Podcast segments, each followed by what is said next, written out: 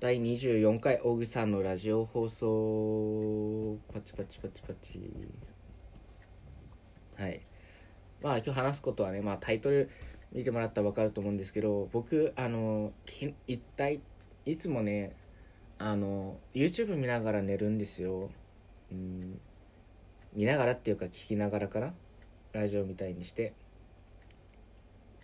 でその時に動画の広告広告が流れてきたんですよ。えー、その時に思ったのがああやっぱうまいなと思ったのとあとはまあ大抵こういう手法だよねっていうこう2つを思ってでどういう、えー、売り方なのかって言ったらまず主人公が悩の悩みがあってで店お店っていうか売る側がこういうのあるよっていう言って主人公がそれいやでもそれって怪しいよねっていう疑問を持って、まあ、その疑問を解決すべく売り手がこうゆっくり、えー、分かりやすい言葉を使ってこうなんていうの、えー、説明していく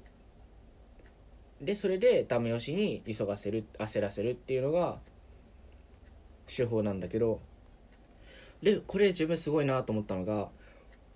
まあ悩みがある普通でえっとまあ売り手が言う、まあ、そこまではいいんだけどその後にそれで終わるあ、えー、追い込みかけるじゃなくてちゃんと主人公がこれ怪しいよねっていう疑問を持つ。えっと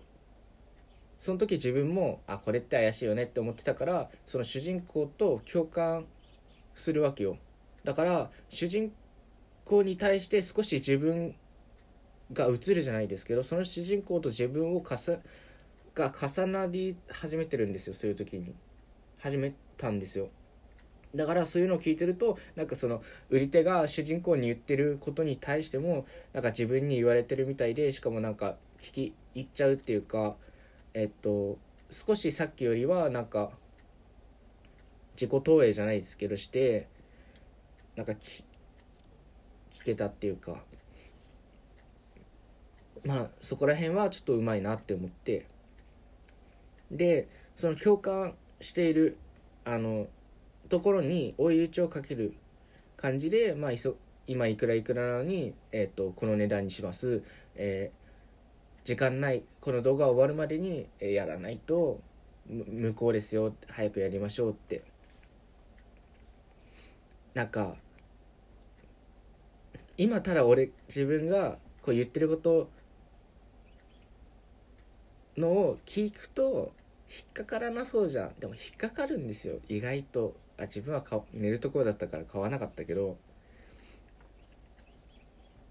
意外とね言われ慣れてなかったりすると引っかかるんですよこういうの。うん。でもねあもうなんていうの？